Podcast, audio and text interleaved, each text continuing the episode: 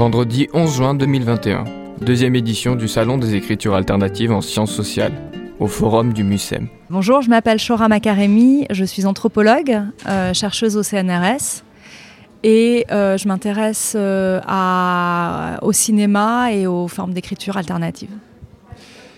Et alors, quel est l'objet de ta présence aujourd'hui au salon? Alors nous allons participer à une table ronde cet après-midi autour de la question de l'auteur. Euh, dans le travail justement euh, d'écriture alternative euh, en sciences sociales, notamment pour comprendre bah, ce que, ce que les, différentes positions qu'on peut occuper, les questions que ça soulève, l'impact qu'on a sur la, éventuellement combien est-ce qu'on modifie la réalité qu'on observe selon les places qu'on occupe. C'est-à-dire? C'est-à-dire que, que la grande question qui se pose en sciences sociales, c'est un petit peu ce qu'on appelle le mythe de l'objectivité. Donc euh, de savoir que nous sommes là pour observer une réalité qui se déploie devant nos yeux. Euh, mais euh, de fait, souvent, et, encore plus souvent quand on fait de l'ethnographie ou de l'anthropologie, on est partie prenante de la situation. On, on observe depuis une place qu'on occupe au sein de cette réalité. Et donc, euh, comment est-ce que nous-mêmes, euh, on modifie la réalité qu'on est en train d'observer et comment prendre en compte ces modifications dans l'analyse qu'on a? C'est la question de la mise en scène. Euh, oui, et aussi la question de, de, de, la place et de la subjectivité en fait des, des chercheurs. Et ça, il suffit simplement de l'assumer, de briser ce mythe ou ce mythe a toujours eu des, raisons d'exister Non, alors il suffit de le briser parce que parce qu'il est assez facile en fait à démonter. Mais le problème, c'est qu'une fois qu'on le brise ce mythe et qu'on assume la subjectivité, ce qui est ce qui est mon cas, euh, il se pose des questions beaucoup beaucoup plus compliquées en fait que celles de l'objectivité euh, euh, contre subjectivité. Et les questions beaucoup plus compliquées auxquelles on a affaire, ça, pour le coup, il faut trouver des moyens d'y répondre. Et souvent, en fait, la forme qui est choisi euh, de faire, je sais pas, une BD, un film, une performance, un livre plus fictionnalisé, sont des réponses en fait aux questions beaucoup plus importantes et, ardues que celles de l'objectivité qu'on rencontre. Alors quelles sont ces questions beaucoup plus ardues?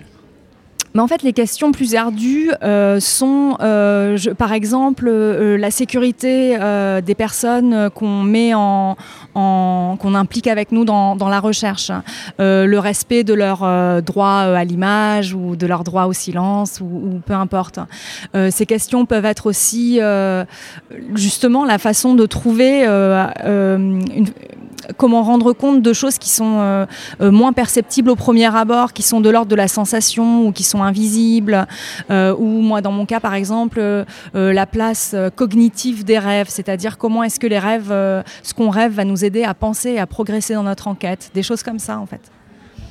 Quand tu dis, donc moi pour ma place, la place des rêves, tu as travaillé spécifiquement là-dessus? Bah j'ai fait un film et, dans, l'écriture de ce film, euh, en fait, euh, euh, les rêves ont occupé une place importante parce qu'ils sont venus me, raconter des. Enfin, ils, sont venus me faire prendre conscience de choses qui, avaient vraiment, qui m'ont vraiment fait progresser dans ma, dans ma réflexion et ma recherche.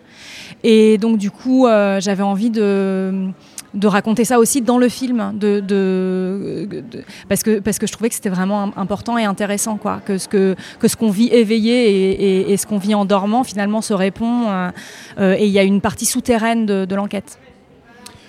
Et alors, Choura, ces écritures alternatives en sciences sociales aussi, elles mettent en avant la place de l'auteur par toutes ces nouvelles formes aussi.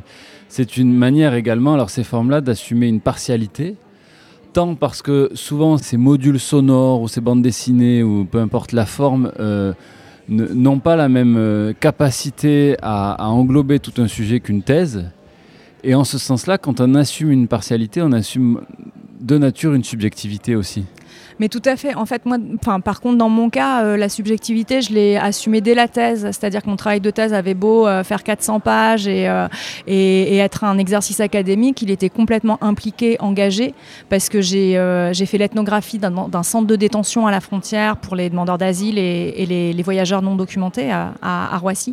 Et j'intervenais en tant qu'assistante juridique dans ce centre. Et c'est comme ça que je suis rentrée dans ce terrain qui normalement est fermé aux chercheurs. On n'y a pas accès. Donc du coup, j'ai complètement assumé la position subjective donc c'était déjà, on peut aussi produire du savoir avec une part subjective totalement assumée. Et alors, ces écritures alternatives en sens social, donc elles sont intéressantes au niveau de la diffusion, euh, pour vous, pour euh, atteindre un public plus large et non averti, ou elles sont également intéressantes, euh, j'imagine, tout autant dans la production ah oui, totalement. Pour moi, par exemple, le film, prendre une caméra, c'est une façon de faire du terrain. Et c'est une façon de produire du savoir. Et, choisir certaines écritures, euh, choisir une écriture non académique, par exemple, plus littéraire, ça va permettre de, faire ressortir des choses, de brouiller des frontières. Et donc, du coup, tout ce qui est hors champ par rapport à, l'écriture académique, de le réintroduire dans le travail. C'est très riche, en fait. C'était un entretien de Shora Makaremi, anthropologue et chercheuse au CNRS réalisé au MUSEM par Radio Grenouille pour le Salon des écritures alternatives en sciences sociales, en partenariat avec le Centre Norbert Elias.